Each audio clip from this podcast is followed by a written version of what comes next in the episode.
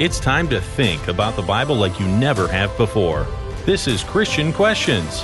After the podcast, check out everything ChristianQuestions.com has to offer. Also see our weekly video series releases at ChristianQuestions.com slash YouTube.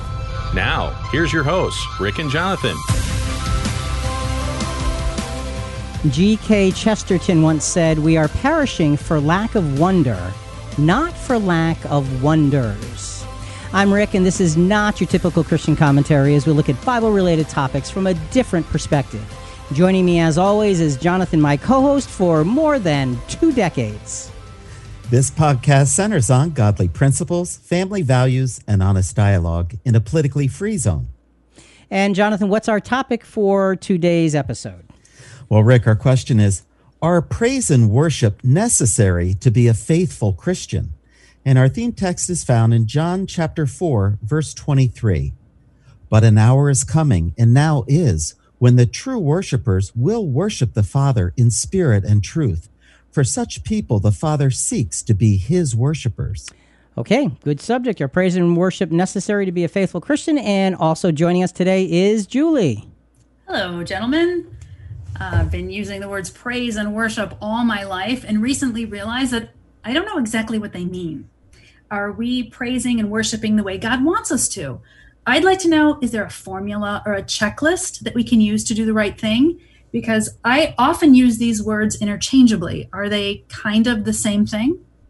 All right. Well, coming up in today's podcast, it's exactly what we want to talk about. We're supposed to worship God, right? But let's face it, face it, most of us don't really know what it means. And Julie, that's kind of what you said. Is worshiping bowing down? Is it mindless obedience? Is it idolizing? In our first three segments, we're going to def- define what worship is and how it works. And the answers, the answers are actually surprising. What about praise? We praise God. Why? Does it make God happy? Is it to make us feel better? Do we praise Him because we're supposed to? In our last two segments, we're going to dig into the depth and power of what praise is and how it can be a powerful tool of godly living. So, praise and worship coming at you um, from a very scriptural, hopefully, perspective.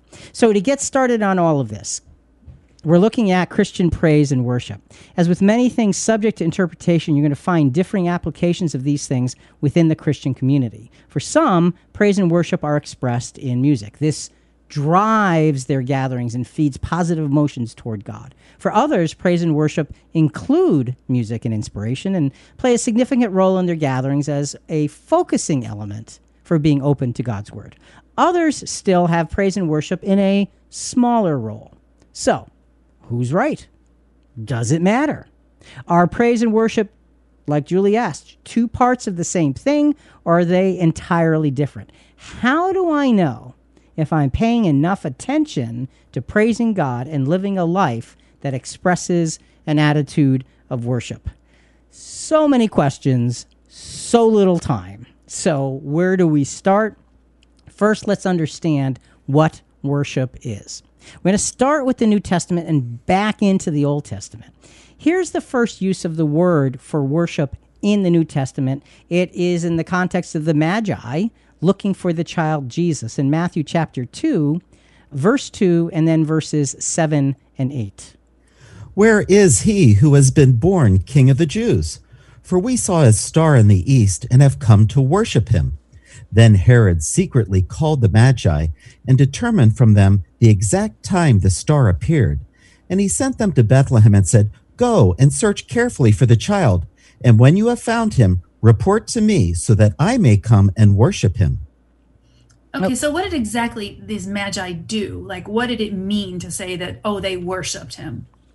Well, uh, the Magi bowed at, before Jesus. They gave gifts. Okay. And it means that they would speak of Jesus to everybody uh, that they came in contact with. It, it was a miracle to them. So there were very specific physical things that the Magi did to um, to, to, to make things work. And so, and, that is very much an Old Testament viewpoint of worship. Jonathan, the, the, the definition for worship here is what for the in the New Testament? It, it means to fawn or crouch to that is liter- literally or figuratively prostrate oneself in homage, do reverence, to adore. You know, uh, and it says to fawn or crouch. And, and you think about that, and you think about a fawn, you think about a baby deer. And when you see that baby deer, its head is always way down low because it's, it's still weak. And that, and that, that, that low posture is the sense that you get from worship. So the Magi want to worship. They want to bow low before Jesus. They want to give him gifts. They want to honor him because they know that he is the Messiah. Jesus first mentions worship in the New Testament when he's being tempted by Satan. And Jesus, interestingly, doesn't bring it up, but Satan does in a very negative way. Luke chapter 4, verses 5 through 8. And he led him up and showed him all the kingdoms of the world in a moment of time. And the devil said to him, I will give you all this dominion and its glory, for it has been handed over to me, and I give it to whomever I wish. Therefore, if you worship before me, it shall all be yours. Jesus answered him, It is written, You shall worship the Lord your God and serve him only. So Satan is saying, Hey, look, I know you came for the kingdoms of the world. Let me make it easy. I'll give them to you. Just worship before me. And Jesus' answer is pretty simple can't be done, never will be done, not appropriate for it to be done, go away. You know, I mean, really, that that's what it what it boils down to, and that's that same worship, that that fawn or crouch word that we were talking about. And Jesus, in his answer, is quoting uh, probably from Deuteronomy six thirteen. He could be quoting from Deuteronomy ten twenty, but we'll read Deuteronomy six thirteen here to get a sense of what he's saying because he's going back to the law. You shall fear only the Lord your God, and you shall worship him and swear by his name. You should not follow other gods, any of the gods of the peoples who surround you. So the idea is to fear only the Lord your God and worship Him. Worship is uh, a slightly different. Well, it's it's an Old Testament word. So there's two words, Jonathan. First, what does the word fear mean? You shall fear the Lord your God. Well, it means to fear morally or to revere. And worship in this case means to work, to serve till causatively enslave, etc. So it can be a lot of different things, but the idea is to serve or to till. In other words, you are in service of, you're doing something to show your your loyalty. That's what you have as a sense of worship here uh, that Jesus is quoting from Deuteronomy. So we've got the Magi wanting to worship Jesus, rightfully so. We have Satan wanting Jesus to worship him, wrongfully so. Jesus saying you only worship God, rightfully so. We're, we're setting a context for worship in the New Testament. Worship of God was clearly set in order as a top priority of life in the Ten Commandments. And, there's no equivocation on this. So let's drop back there, Exodus chapter 20, verses 3 to 5. You shall have no other gods before me. You shall not make for yourselves an idol or any likeness of what is in heaven above, or on earth beneath, or in the water under the earth. You shall not worship them or serve them, for I, the Lord your God, am a jealous God.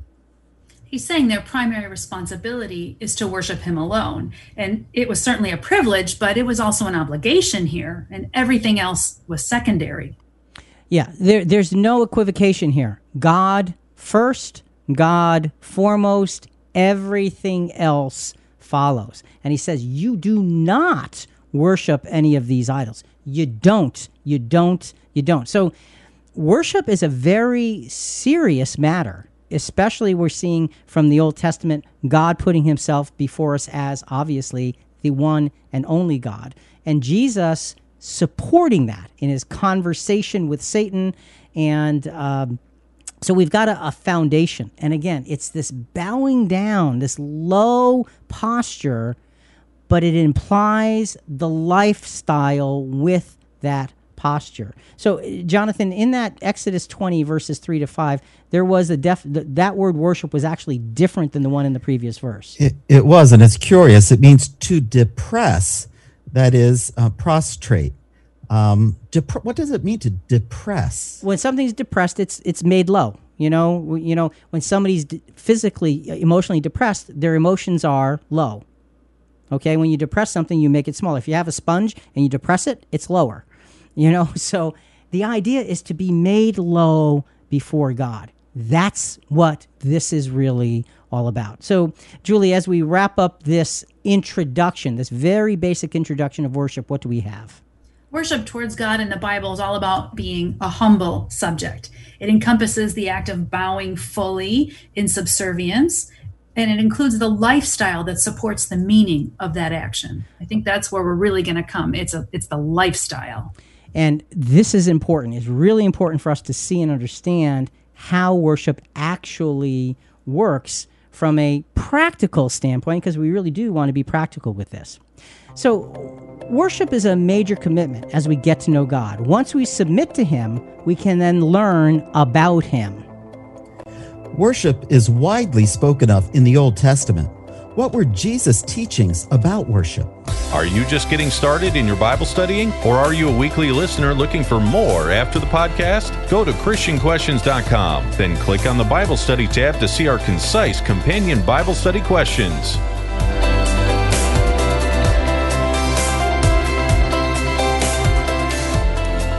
Ancient history gives us graphic depictions of what worship meant by the expectations that kings had of their loyal subjects. It may be surprising to learn that Jesus didn't speak to his disciples even once about proper worship. He never spoke to them once. Though though he didn't speak to them about it directly, he did teach us what it means. So that to me was a fascinating revelation. Jesus never talked to his disciples even once about worship. So wait, wait. How is that possible? Well, stay with us. Let's let's give us a chance to unfold this. Jesus' only direct teaching regarding worship was his encounter with the Samaritan woman at the well. So before we get into that story, we need to be reminded of the bitter rivalry between Jews and Samaritans at that time. It was it was really, really something serious. So, Julie, we have a, a quote here from McClintock and Strong Encyclopedia of the Bible. The establishment of a separate worship made the breach existing between the Jews and Samaritans irreparable. From this time, malcontent Jews resorted to Samaria, and the very name of either people became odious to the other. About the year BC 129, John Hyrcanus, high priest of the Jews, destroyed the city of the Samaritans yeah, that's not good. Yeah, so take that. And and I mean, there, there are other quotes that say, you know, if a Samaritan touched the garment of a Jew or a Jew touched the garment of a Samaritan, they tossed themselves into a pool of water immediately to clean themselves because it was. I mean, we're we're talking a bitter, bitter, bitter rivalry, and yet Jesus takes time to talk to this Samaritan woman at the well. So now, when we get into this story, Jonathan, I'm going to ask you to sum up the first part of the story for us. But the word for worship is mentioned nine times in this following account. So there, this is not just a passing discussion. This is focused on worship. We know that Jesus asked the woman from Samaria for a drink of water from the well. He then explains the living water he has that can truly quench human or spiritual thirst. When she asks him for this water, Jesus reveals some of her life history regarding having five husbands and living with a man who isn't her husband at all. Here we drop into the story, John 4 19 through 26. The woman said to him, Sir, I perceive that you are a prophet. Our fathers worshipped in this mountain, and you people say that in Jerusalem is the place where men ought to worship. Jesus said to her, Woman, believe me, an hour is coming when neither in this mountain nor in Jerusalem will you worship the Father. You worship what you do not know. We worship what we know for salvation is from the Jews. But an hour is coming, and now is, when the true worshippers will worship the Father in spirit and truth. For such people, the Father seeks to be his worshippers. God is spirit, and those who worship him must worship in spirit and truth. The woman said to him, I know that Messiah is coming. He was called Christ. When that one comes, he will declare all things to us. Jesus said to her, I who speak to you am he. So, this is a remarkable conversation. Uh, we're not going to spend a lot of time on it, but this Samaritan woman, Samaritans were at odds with Jews. And one of the things they were at odds about is the method and place of worship. And she says to Jesus, while they're talking at the well, not knowing who he is, You know, we worship in this mountain, and you people say that you should worship in Jerusalem. And Jesus says to her, Ma'am, an hour is coming when none of that is going to be relevant. But God is going to look for his, his, his, his followers to worship him in spirit and in truth. What he's saying is there's going to come a time when the place no longer is relevant. What will be relevant to true worship will be spirit and truth. God's spirit and God's truth of God's plan. That's what he's focusing on. So it's really interesting. There's no more place. He's announcing this to a Samaritan woman, no less. And he's talking about worshiping uh, in, in spirit and in truth. And just before he talked about giving her living water, and this water would be, you know, you'd never thirst again because it's spiritual water. Worship in spirit and in truth. You know, the the the symbol for uh, truth in Scripture is water. Water, yeah. Living water. I'm giving you how worship will work. So Jesus is announcing unequivocally that worship no longer has to do with a place, but a way of life. This is important. So, uh, Julie, several points on Jesus teaching uh, on worship, uh, on worshiping God. So he talks about how people can worship God in ignorance, though their worship doesn't connect them to God. But people can also worship God with knowledge, but they still lack in their connection to God. And Christians, we have to worship God differently in spirit and in truth. In spirit, with God's power at work in their lives, and in truth, with an understanding of God's purposes. This is the way to connect in spirit and in truth. So it's about connecting. So Jesus essentially mentions three different ways to worship. The first two have some kind of lack, and he's kind of working his way up to what appropriate and powerful, quote, worship, unquote, is according to Jesus by following him. So the first thing he talks about with the Samaritan woman is ignorant worship. Now, ignorant worship again is he said to her, You're worshiping in the mountain, but you don't even know what you're worshiping. You don't have an understanding of it. Now, let, let's let's be fair. You know, sometimes you're in a position where you may not understand, but you want to. There's something good in that. But still, if it's ignorant worship, you're missing a whole lot. And you're going to have to do some things to get around that. This is not the only example of ignorant worship in the scriptures. Let's go to the New Testament.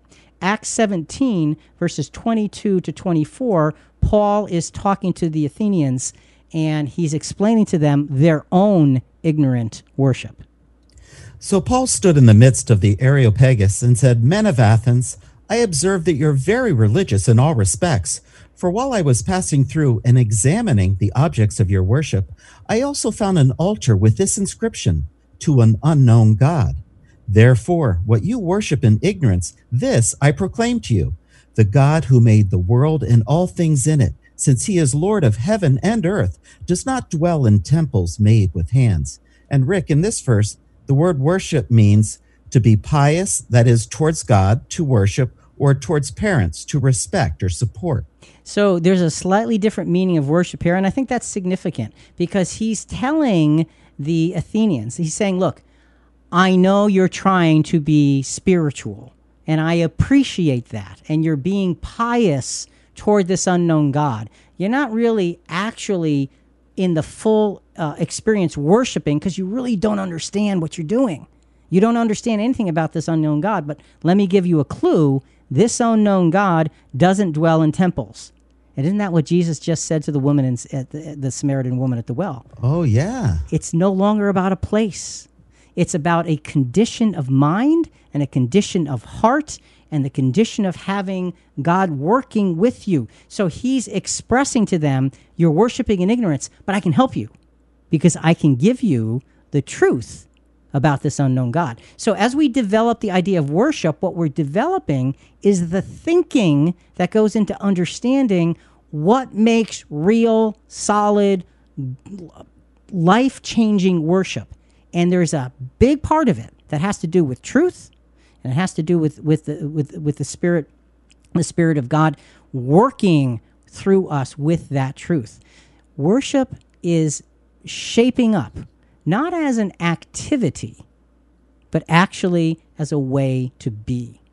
So we've looked at ignorant worship, and Paul is, is helping to correct uh, the the Athenians. So now let's go to what we'll we'll call knowledgeable but yet unconnected worship. Let's look at Matthew chapter 23 verses 23 and 24. This is Jesus really coming down hard on the Pharisees. They're the spiritual leaders of Israel. They're the ones who are responsible for Israel's condition because they're the teachers, they're the guidance, they're the influence. And here's what he's telling them about their unconnected worship to God. Woe to you, scribes and Pharisees, hypocrites! For you tithe mint and dill and cumin, and have neglected the weightier provisions of the law, justice, mercy, and faithfulness. But these are the things you should have done without neglecting the others. You blind guides who strain at a gnat and swallow a camel. So he's telling them, you are not guiding appropriately, and therefore your worship is off. It's unconnected. You're you're focusing on the wrong things. Your worship, your lifestyle toward God is tainted because you have brought into it your own thinking, your own power, your own place, your own position so that others can look at you. And he's saying essentially, shame on you. Shame on you for being that way, for guiding Israel down the wrong path. Now, this is a little early because I know we're going to get into praise soon. But in a little preview, this unconnected worship reminds me of what we might call indifferent praise. And here's some examples I was thinking of. Uh, first example, we're all singing a hymn with our congregation, expressing glory to God, not thinking of God at all, not considering the sentiment of the words, while we instead are thinking about our extensive things to do list and guilty. This isn't going to connect us to God. Uh, example number two, we offer thanks for our food at mealtime and then complain that the vegetables are overcooked. So we weren't really thankful for that food, were we? And number three, what if we're called on to pray and our mind isn't on the prayer as much as we're wondering what impression this prayer is going to make on those around us? So we, we can't expect for the Lord to hear our praise when we're uttering an expression that isn't heartfelt. And it's like these Pharisees, they were so hypocritical, they were worried about the little details and all everything was blowing up around them. So even the most faithful Christian can lose focus and just go through the motions. And we don't want to go through the motions. So you're, you're specifically talking about very specific actions that all of us can easily be guilty of. And it's a matter of focus because Jesus said, there's a time and it's now that worship will, will be done in spirit and in truth not necessarily in a place or this place or that but in the mind and heart of each individual how are you doing with that? Are we focusing on it or are we paying lip service to those things which are necessary? This is hard because you know you want to be inspired when you talk about worship. You want to like oh yeah i want to feel good. Well great but let's examine ourselves and let's examine the idea of bowing low before God and living in that place and say, how do I every day express that bowing low? So, so Jonathan, as we wrap up worship in this segment, what do we have?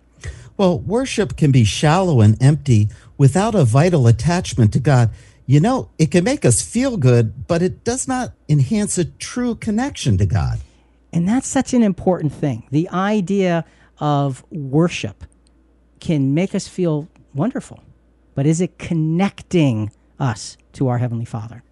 Well, Rick, an observation based on what, what we found out. The Old Testament needs means, you know, looks like it's earthly focused, where now introduced the New Testament seems to be spiritually focused with worship. Is, is that a correct assessment? Well, again, Jesus said to the Samaritan woman, it's not about Jerusalem anymore.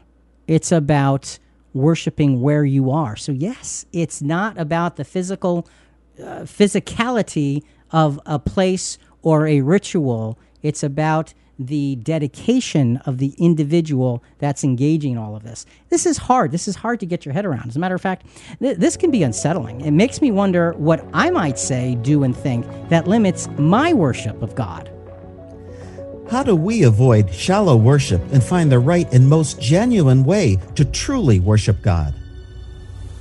We're rolling out new series content this year. Multiple episodes on one topic over consecutive weeks, such as What Do We Do When the Bible Seems to Contradict Itself? Go to ChristianQuestions.com and search for Bible contradictions to see the full series of episodes and stay tuned for more new episodes and more new series releases at ChristianQuestions.com.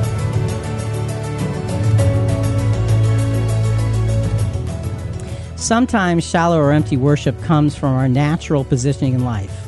As with the pagan worshiping of an unknown God, we can also have some desire to worship God, but never change our position to pursue that worship. See, the key is connected and worthy worship require worthy effort to find it. This we have to begin to understand and focus on. So we'd like to introduce several personal sound bites from Valerie. She's a CQ contributor, and full disclosure, she's also my cousin. Uh, she's a dedicated Christian who really connected with this subject, and it has led to some great personal fellowship between us. So, first, we asked her what worship means to her. And so, to me, to worship the Lord in spirit, to worship God in spirit, means that we connect during the process with God on a spiritual level. And it isn't about rituals, it isn't about being in a particular church building, or even about music. Worship is about my wholehearted love and adoration for God and what He's done for me. Where music and meditation and being in a beautiful church building or even on mountains can all contribute to that spiritual connection with God of really expressing adoration for Him. Those things aren't necessary, but they can be helpful. So the theme uh, for this segment is connected and worthy worship. All right. We need to focus on how do we get ourselves to connected and worthy worship. So, to do that, we're going to look at very, very quickly the example of a very specific Christian, the first Gentile uh, convert, Cornelius. Cornelius was a great example of one whose desire for God remained unanswered for a long time. And here's some homework for this week. We've got a two part program called Cornelius Why a Soldier, parts one and two. So you can look up episodes 866 and 870 just an excellent story. And what you'll find in, in that story is Cornelius is this Roman centurion, and he is not allowed to become Jewish, but he loves the Jewish people, he loves the Jewish faith, and he's doing everything he can in his life to be supportive of those things. And that's where the story is going to unfold uh, as he is going to be drawn to Christ through the work of the Apostle Peter. So, uh, Jonathan, well, first of all, so to, to have connected and worthy worship, we have to make worthy effort. You, you had mentioned that as the theme. We've got to make worthy effort. So, we're going to look at several efforts of Cornelius. What's the first one? If you can't be favored, then pour yourself out to support the favored. Okay. And he certainly did that, didn't he? He did in a big way. Let's look at Acts chapter 10, verses 1 through 4. Now there was a man of Caesarea named Cornelius, a centurion, a devoted man, and one who feared God and all his household, and gave many alms to the Jewish people and prayed to God continually. So here's a man who is not Jewish, who's out of favor because he's not. And it doesn't seem to get in his way. He prays, he supports, he helps, he is focused because he sees God in their their their nation and in their lives and their law and he wants to contribute to it even though he can't literally be a part of it. So what happens? About the ninth hour of the day he clearly saw in a vision an angel of god who had just come in and said to him cornelius and fixing his gaze on him and being much alarmed he said what is it lord and he said to him your prayers and alms have ascended as a memorial before God. So, so what happens here is this angel appears to him and says, "You know, you've been praying, and I'm going to do a lot of paraphrasing here. You've been praying all this time, and you've been helping and supporting God's chosen people all of this time, and the prayers that you've offered up offered up to God have ascended as a memorial for you. And I'm here to tell you," the angel says to Cornelius, "now is the time." For your prayers to be answered. The time has finally come for the door to godly worship to open. And through that door enters the apostle Peter. So Peter comes to his house because Peter was given a vision to come and meet with him, a Gentile. And Peter does this even though, you know, the Jewish uh, tradition says no, you don't you don't even talk to those folks. He's following God's will and God's way. So the second worthy effort of Cornelius is what? Be utterly humble before those who can show you the way. And Peter's the one. Peter's the one who can show him the way. Here's what happens Acts 10 25 to 26. When Peter entered, Cornelius met him and fell at his feet and worshipped him. But Peter raised him up, saying, Stand up. I too am just a man. So Peter shows that humility of character that says, You don't worship me. I am here as a messenger for the one who you are to worship. Stand up. You and I, we are the same. And that's a powerful statement coming from a Jew talking to a Gentile in, in spiritual matters. A powerful statement. So Cornelius is willing to be as humble as possible because he wants so badly to be pleasing to God. And see, he's already living a life that is worship oriented. He just doesn't understand yet how it all works. Peter is going to show it to him. What's the worthy effort number three from Cornelius? Listen and learn so you can be led to have a standing before God.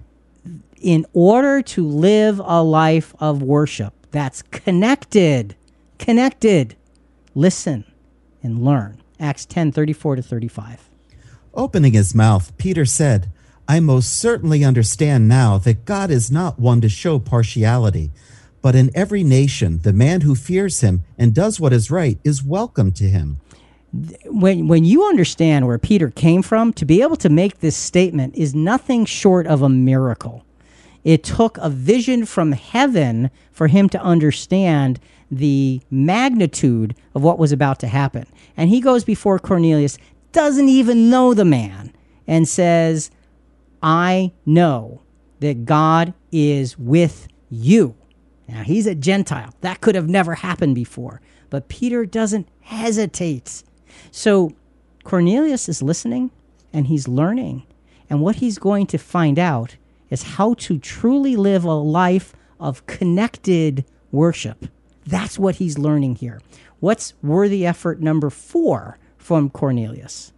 Receive the tools to worship in spirit and in truth. You have to have the tools. Peter was there to bring them. Acts 10:44.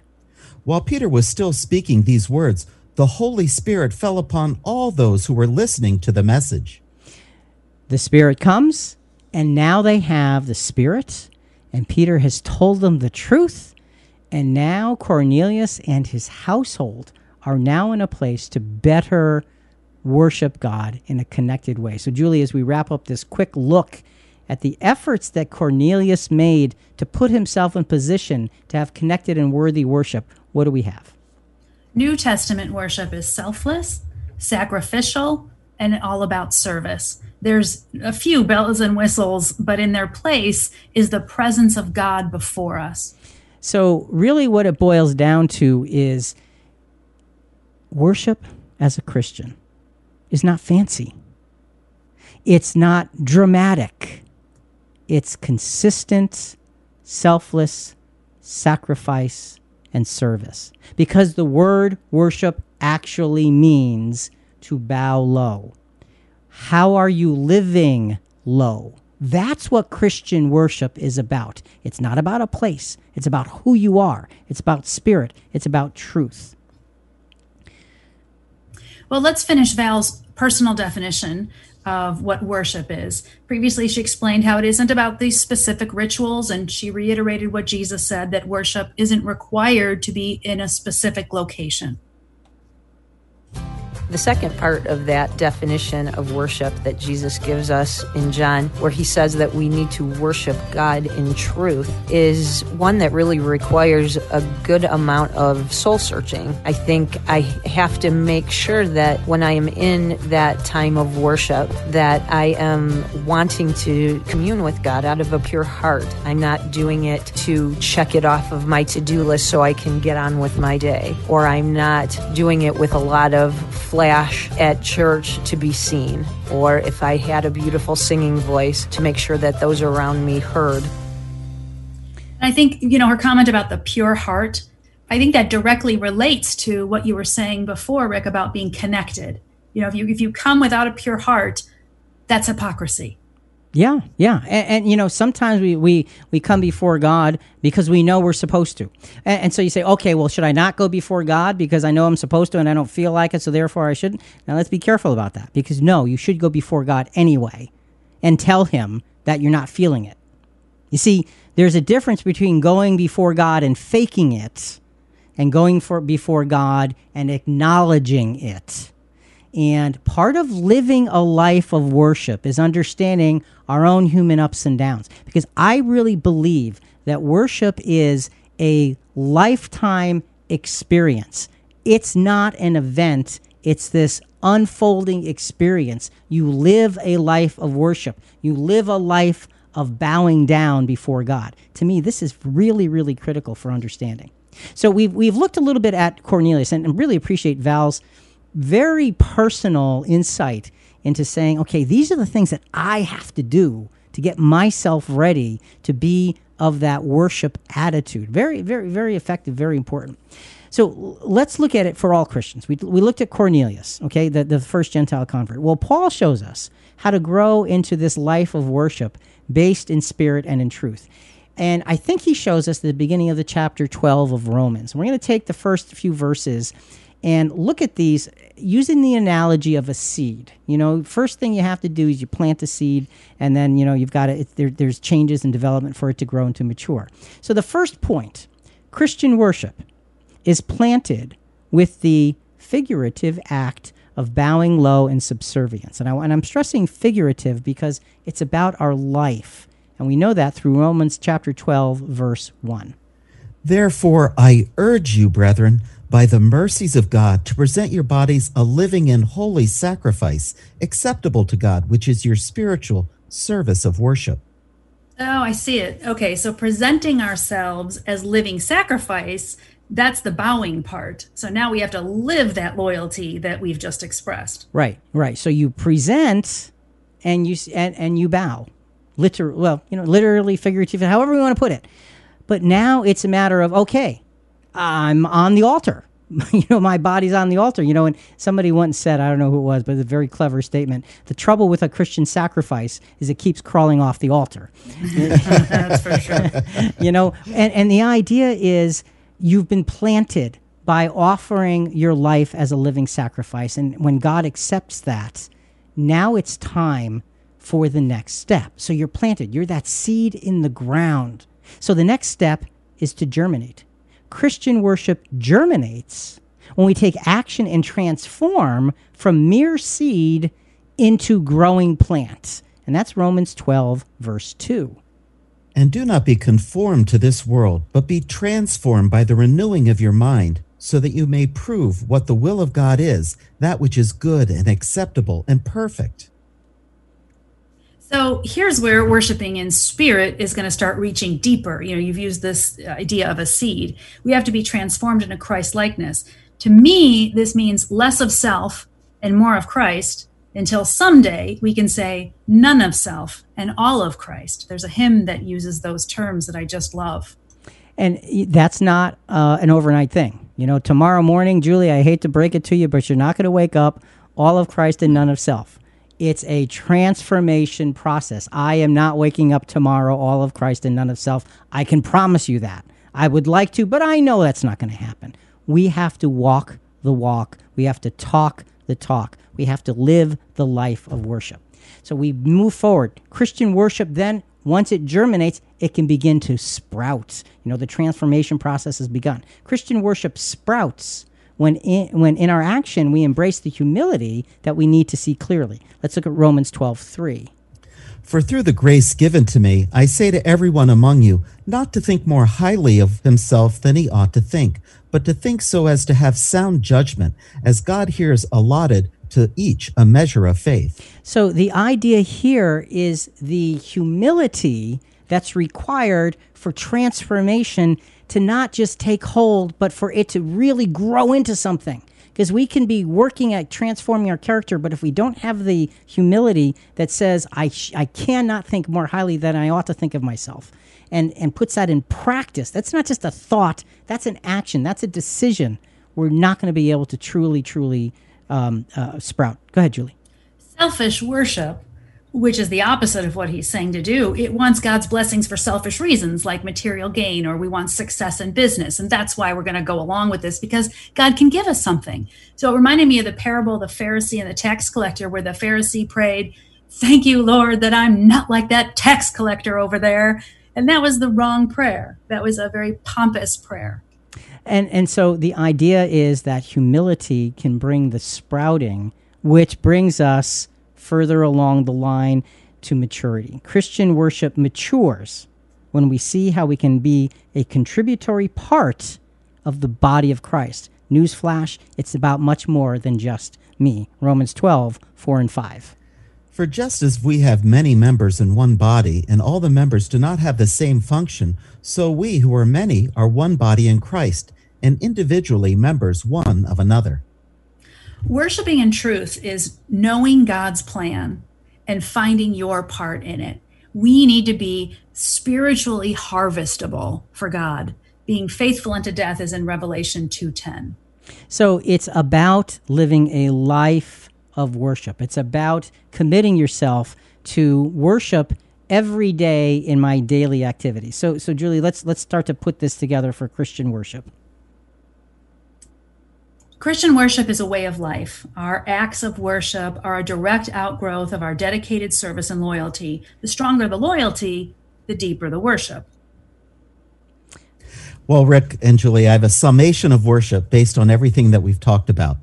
The journey is the worship, it's the loyalty, it's the giving of ourselves, the charity that we give, it's the study we engage in, it's the fellowship, the co laboring, the self denial. It's our following through on our commitment, which is to do God's will and not our own. Like the verse says, be faithful unto death. This is worshiping God.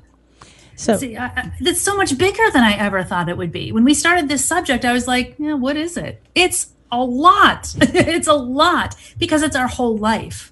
And and I think that's the that's the point. That's the the big learning point for me on worship is it's an expression of who I am every day because I bow down figuratively and then I live what bowing down actually means.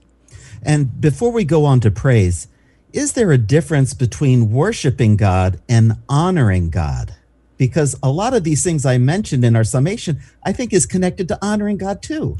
Yeah, you know, it's hard to. Uh, I, I, I'm not. I'm not sure how much of a difference there is there because you know, I think that to to worship, I think gives you the sense of that that commitment that says, "Here I offer myself to you in service, complete service." And Jesus said, "Worship." in God in spirit and in truth. And so it's not in, in, in terms of a place. To honor God is the result of that giving our lives to be worshiping on a daily basis. And you know, when I look at this now and I think about it, it's like, wow, you know what I get to do today? I get to worship God. And you know, sometimes I don't feel like it. Sometimes I get tired. Sometimes my brain just doesn't want to think. But if there's something that needs to be done, one of the things I've begun to say to myself is, guess what you get to do, Rick? You get to worship. Now go to work. And that is it because that's the extent. That's what this bowing down actually means. Let us see worship as the way we live every day. To be footstep followers of Jesus, to be a living example of worshiping God. What a breathtaking privilege. With all this said about worship, how and where do we incorporate praise into the life of a Christian? If you love our podcast, show us some love on social media. Search for our handle at CQ Bible Podcast, or just search for Christian Questions on Instagram, Pinterest, Facebook, and Twitter. Now back to our discussion.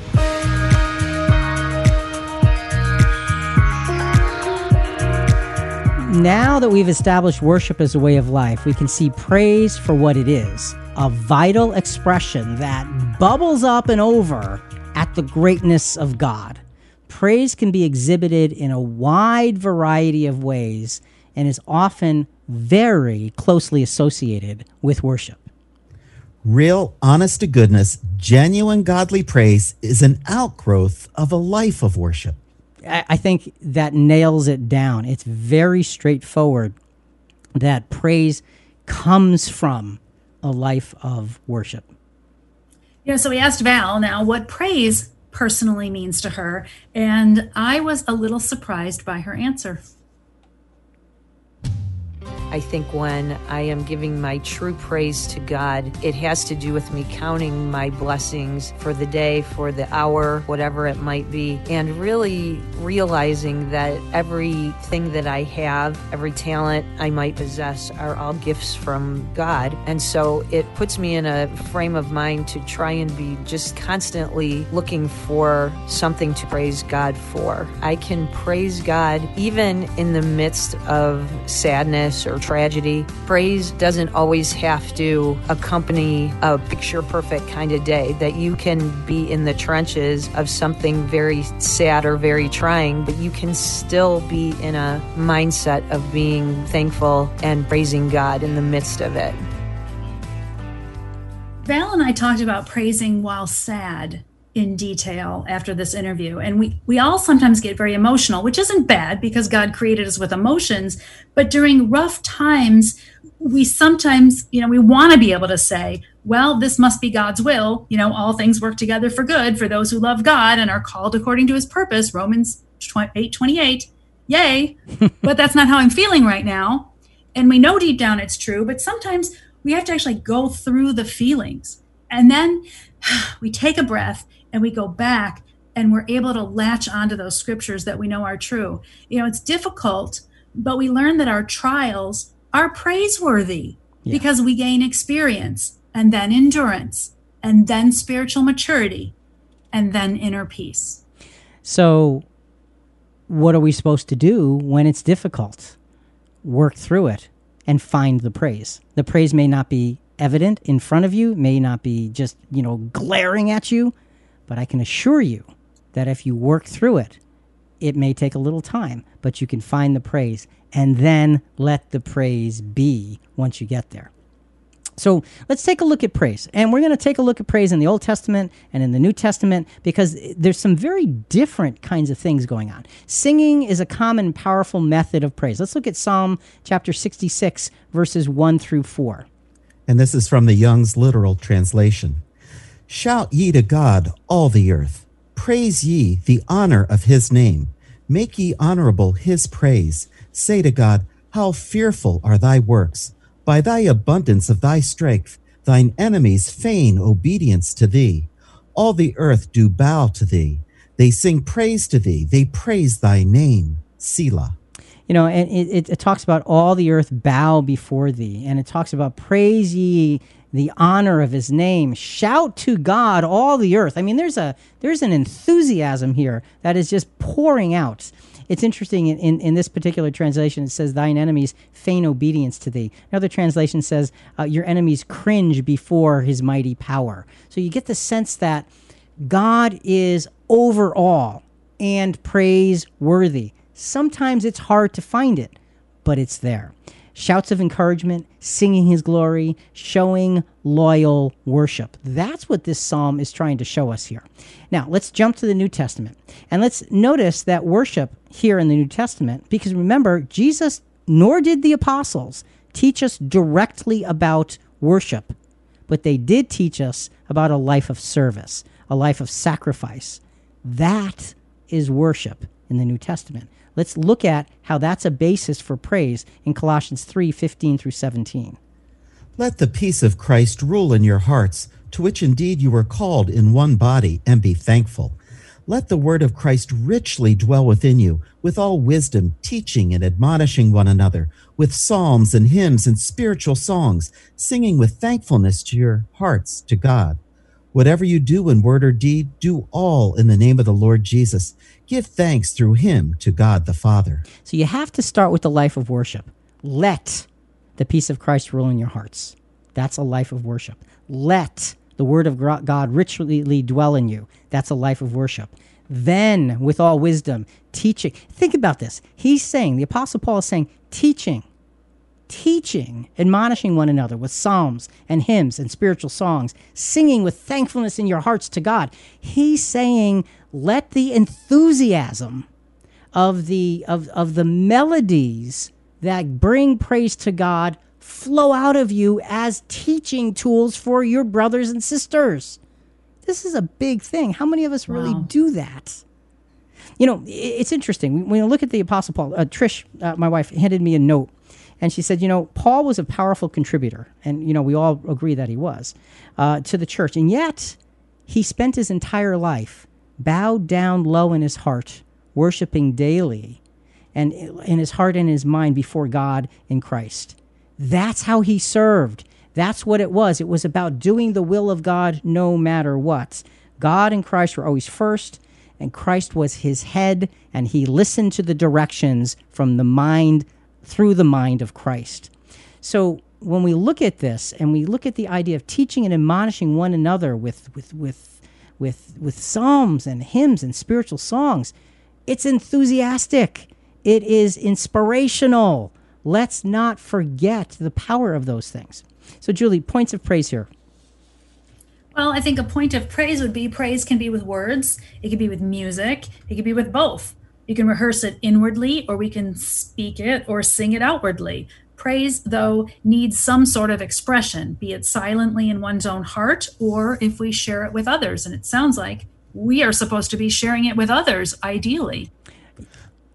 And think about it. We all have different personalities and praise differently. And think about the different cultures.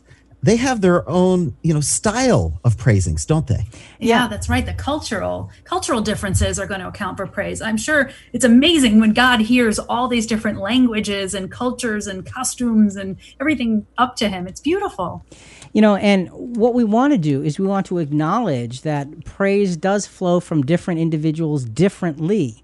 And that's okay. What we want to do is be God focused because we are worshiping in our daily existence and let the praise come out of that worship. Whatever our culture is, however we can express it, and we want it to be only spiritual. And we'll, we'll, develop that a little bit further.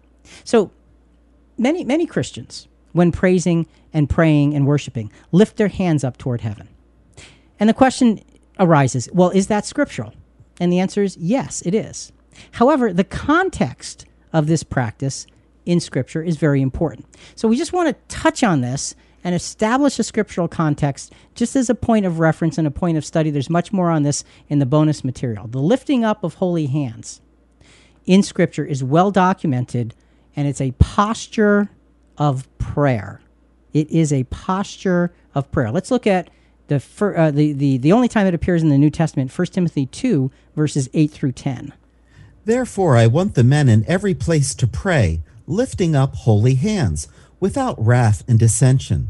Likewise, I want women to adore themselves with proper clothing, modestly and discreetly, not with braided hair and gold or pearls or costly garments, but rather by means of good works, as is proper for women making a claim to godliness. So the idea is this lifting up of holy hands is to be humble in prayer without wrath, without dissension. Albert Barnes has some good commentary on this. Just a few lines, Julie.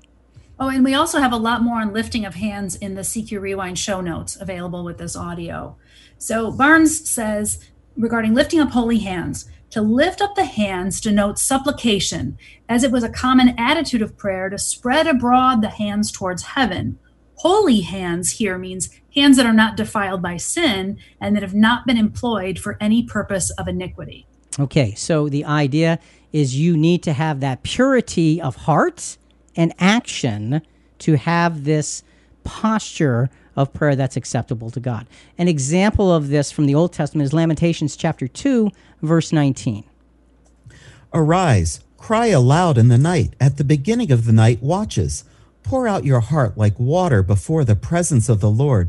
Lift up your hands to him for the life of your little ones who are faint because of hunger at the head of every street. So the idea, pour out your heart like water before the presence of the Lord. Lift up your hands to him. Be so thoroughly engaged in that prayer That's what this lifting up of, of, of hands is. It's it's a it's a very inspirational look when you see it um, mentioned so many times in the Old Testament. Wait a minute. Didn't we hear water before? Pour out your heart like water. We Yeah. worship him in water and in truth. Yeah, Is there any connection? Well, you know, water is a symbol of truth, you know, and so I think the idea of pouring out your heart like water is really to say, empty yourself before God. Pour yourself out because when you pour water out of a cup, all that's left are the drips. And you just let it sit there upside down till there's nothing left. That's why God is worthy of praise because he will accept everything from us because he wants to bless us.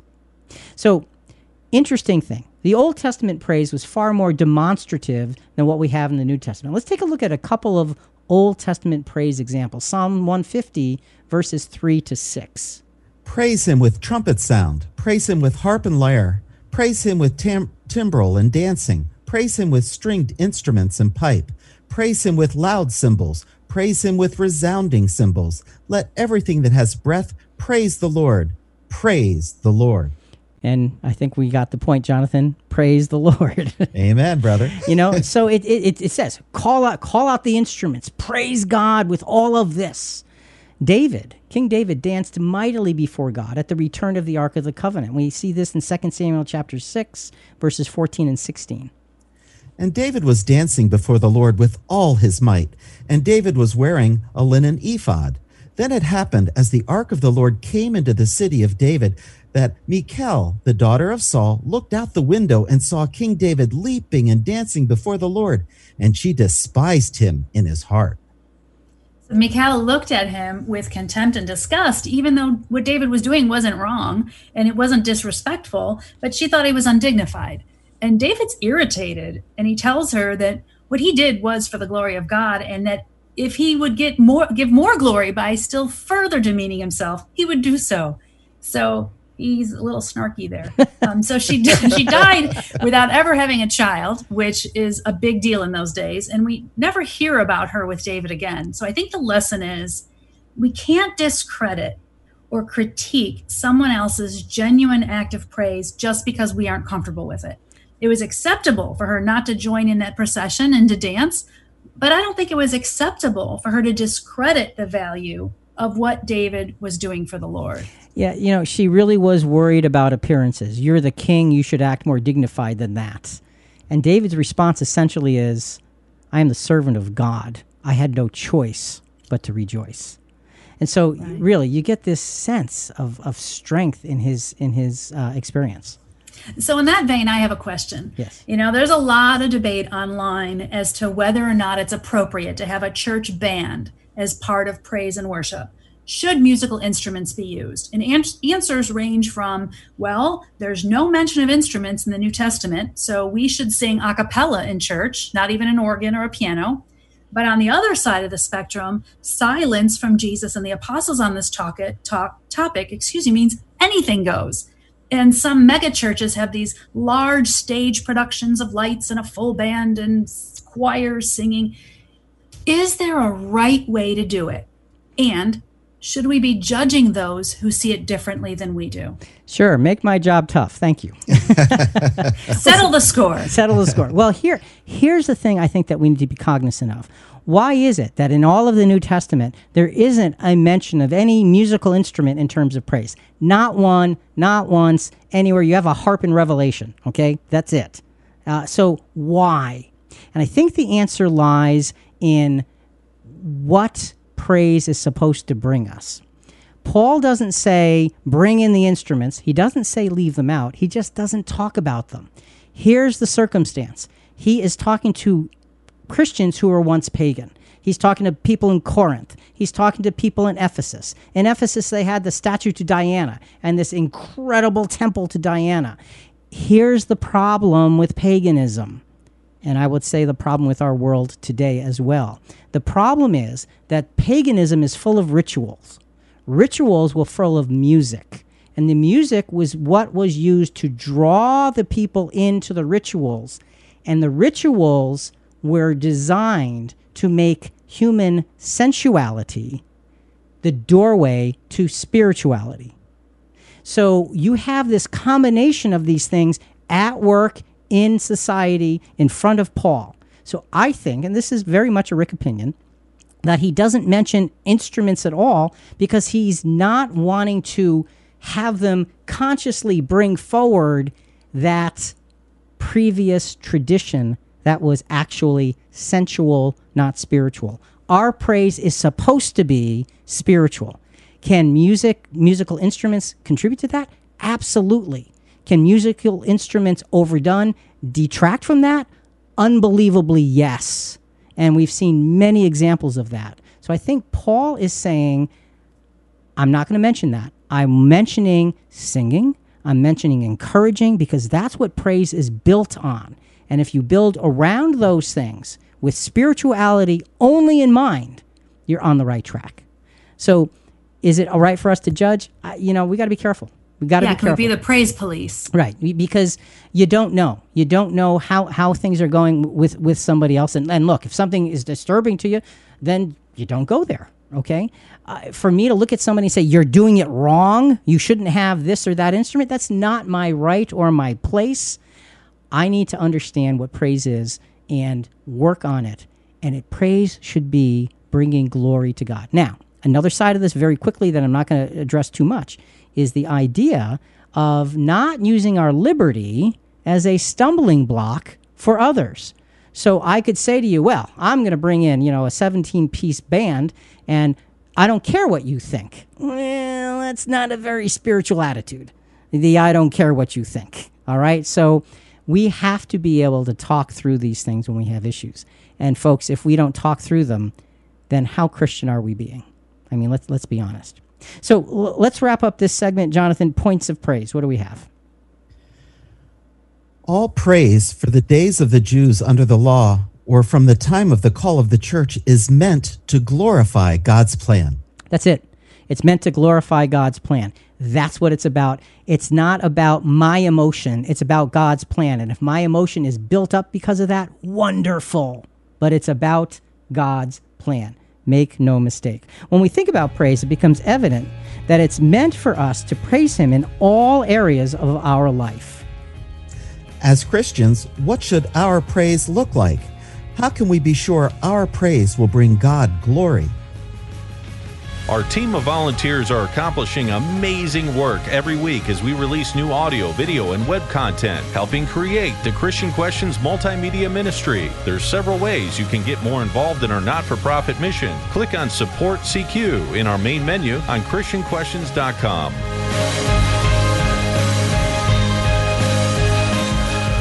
Because Christianity is made up of individuals who are endowed with varied levels of emotion, sensitivity, and outward expressiveness, this can be a difficult question to answer about what our praise should look like. Suffice it to say that we have several spiritually grounded guidelines of Christian praise that we can follow, and they're written right here in the New Testament.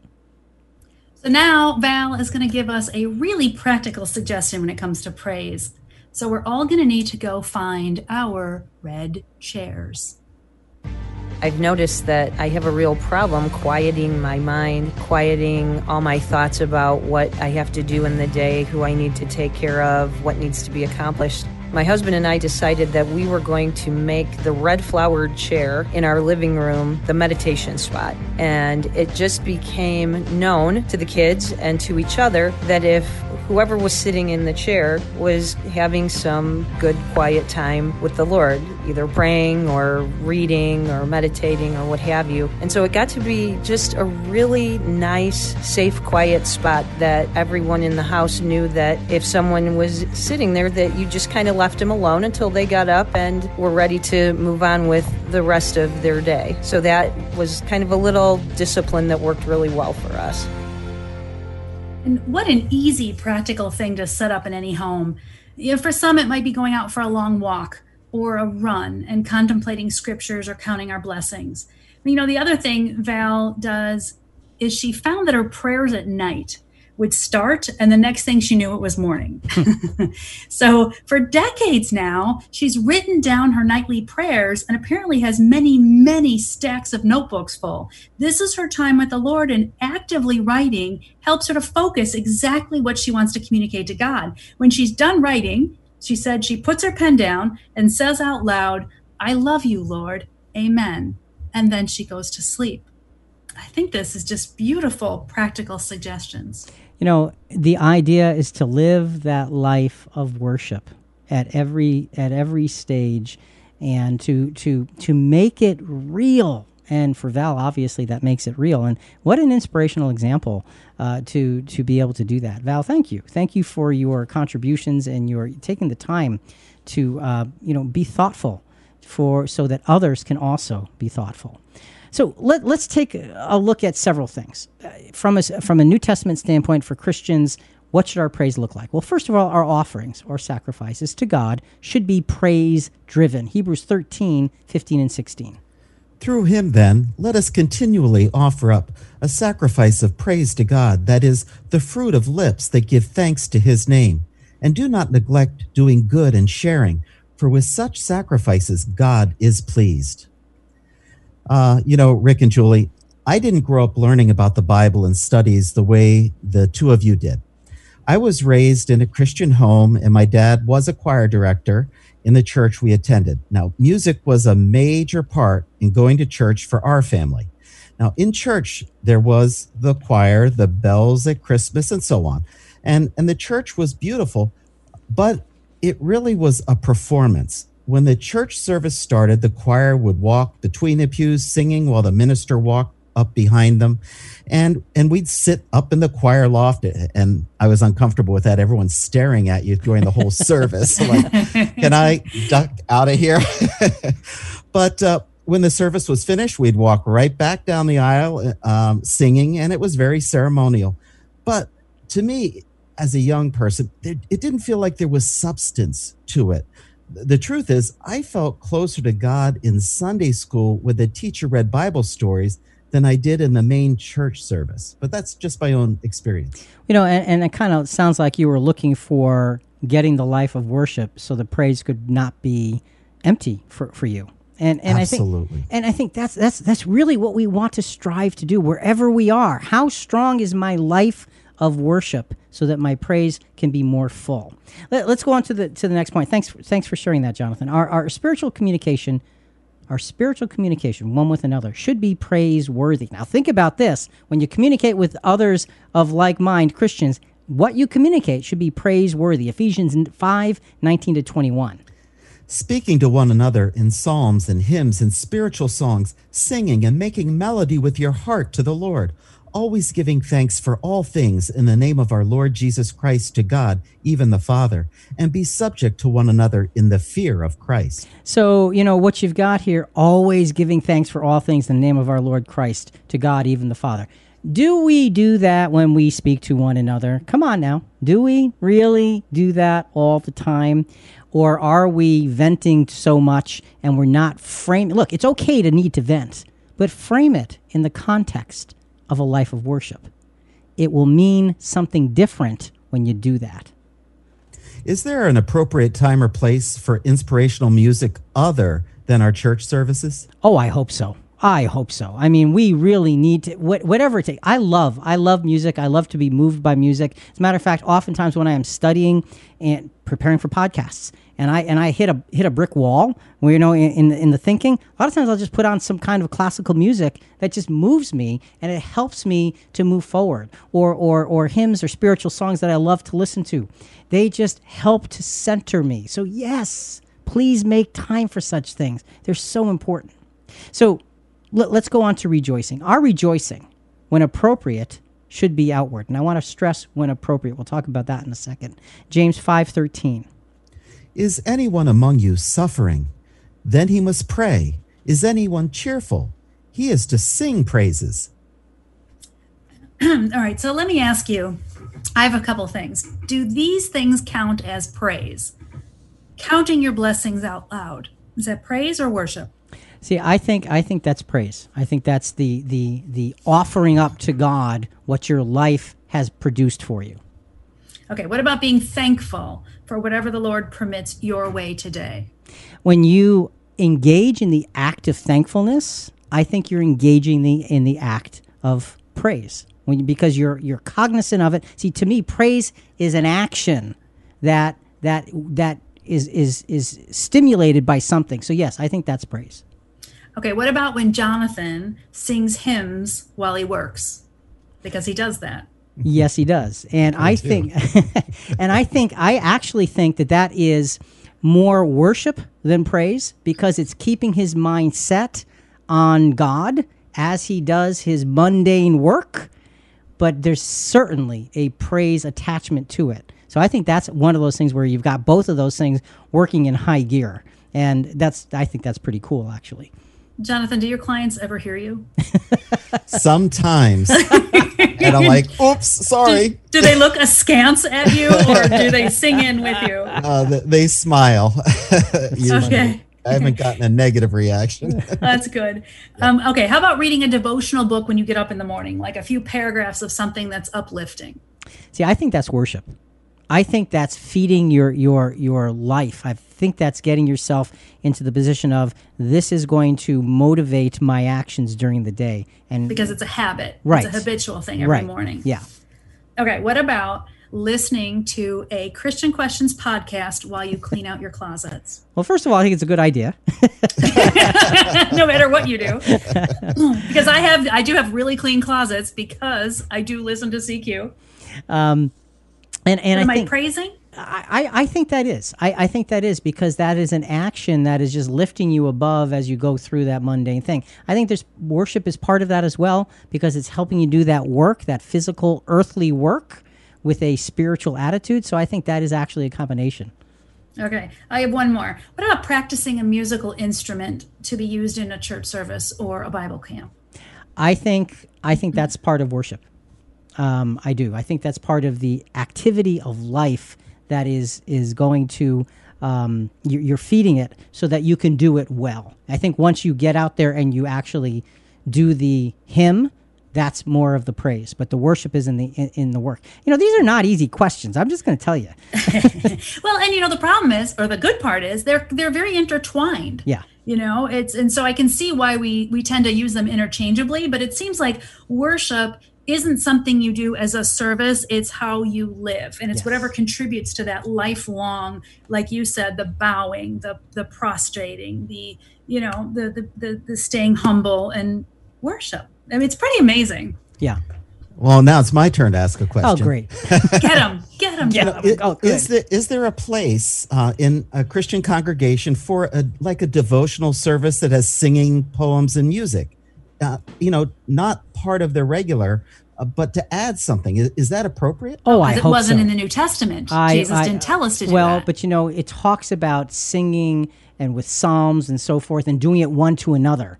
So when you get that sense of one to another, you get the sense that it can be the congregation working together and doing that. So yes, I think that that's really important because it does help to connect us. So yes, uh, look, praising God, you can never do enough of it as long as it's coming from that worship filled life because that's fulfilling praise. And, and you know, we it's transforming. When we praise, it can transform us. Are you guys done?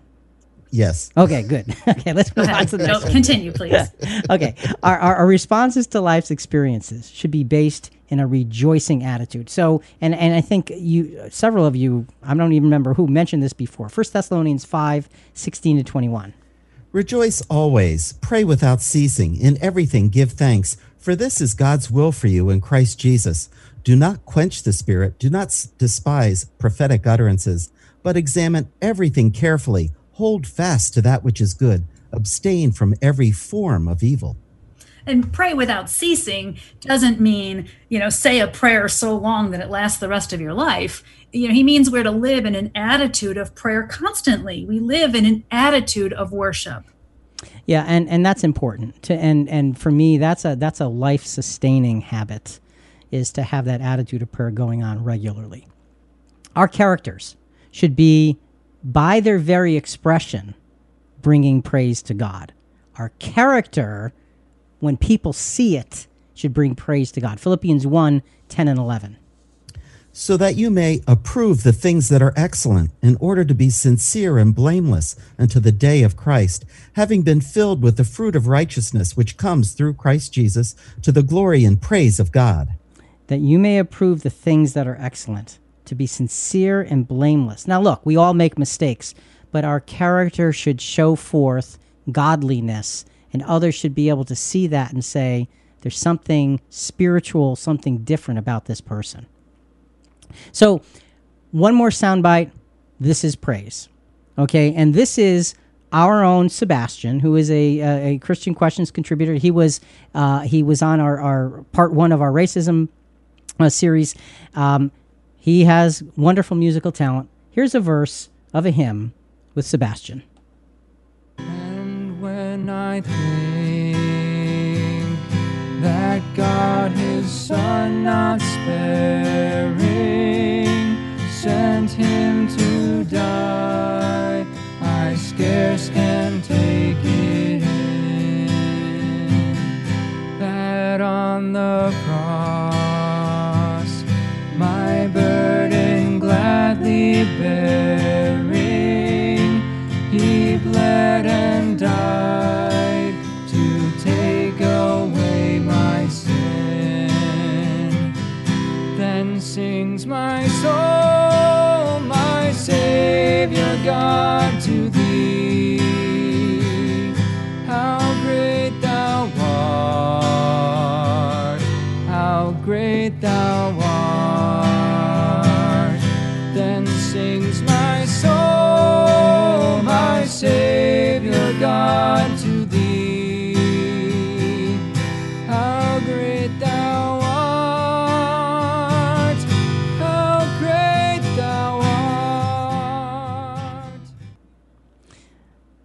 Does your soul sing? Does it sing with praise? You know, praise does not have to be out loud. It can be internal. There are those of us who don't have that in us to be, to be that outward person. Great, wonderful. Are you praising in your heart? Are you singing your heart out to God inside of your own heart? Please do. Please do, because this is how we better connect. Live that life of worship and sing your heart out. Whether other people can hear it or not, not even relevant. What's relevant is the transformation of putting ourselves in His service and singing praises as a result. Our calling should be a continual reminder of God's praiseworthy plan. You want to know why to praise? Listen to this Ephesians 1 4 to 6. Just as he chose us in him before the foundation of the world, that we would be holy and blameless before him in love. He predestined us to adoption as sons through Christ Jesus to himself, according to the kind intentions of his will, to praise the glory of his grace, which he freely bestowed on us in the beloved. So when you talk about the predestined establishment of the call of the faithful ones, that means that from before the time Adam was created, God had this in his heart and in his mind and in his plan. Now that's a God that's praiseworthy, who can see the future and it works out for the benefit of every human being who ever lived. Praise God for that. Our worship and praise summed up now. It's all about God's plan and it's all about Jesus' sacrifice, just like Sebastian was singing Philippians 2, verses 8 through 11, our final scripture. Being found in appearance as a man, he humbled himself by being obedient to the point of death, even the death on a cross. For this reason also, God highly exalted him and bestowed on him the name which is above every name, so that at the name of Jesus every knee will bow, of those are that are in heaven and on the earth and under the earth, and that every tongue will confess that Jesus Christ is Lord to the glory of the Father, our our God the Father. So it's all about the plan of God and the sacrifice of Jesus. Let us never forget why we live this life of worship, why we engage in this praise. A life of worship is to serve loyally with the very essence of your being. Freely express the praises due our Father and our Lord Jesus. Express them quietly, express them outwardly. I don't care. Just express them. Live the life that is bowed before Christ every day, every moment. Live worship and then praise. Let that praise come out of that life of humble, humble service and watch what happens to you and to those around you. Praise God because He is the Father. Praise the Son because He is the ransom. Think about it. Folks, listen, we really do want to hear from you. Give us your feedback or send us your questions uh, at, on this episode and other episodes at ChristianQuestions.com. Also, a big part of spreading the word about our program is subscribing to Christian Questions in iTunes or Apple Podcast, Google Podcast, Stitcher, whatever your favorite podcast channel is. Please rate us, review us. We greatly appreciate it.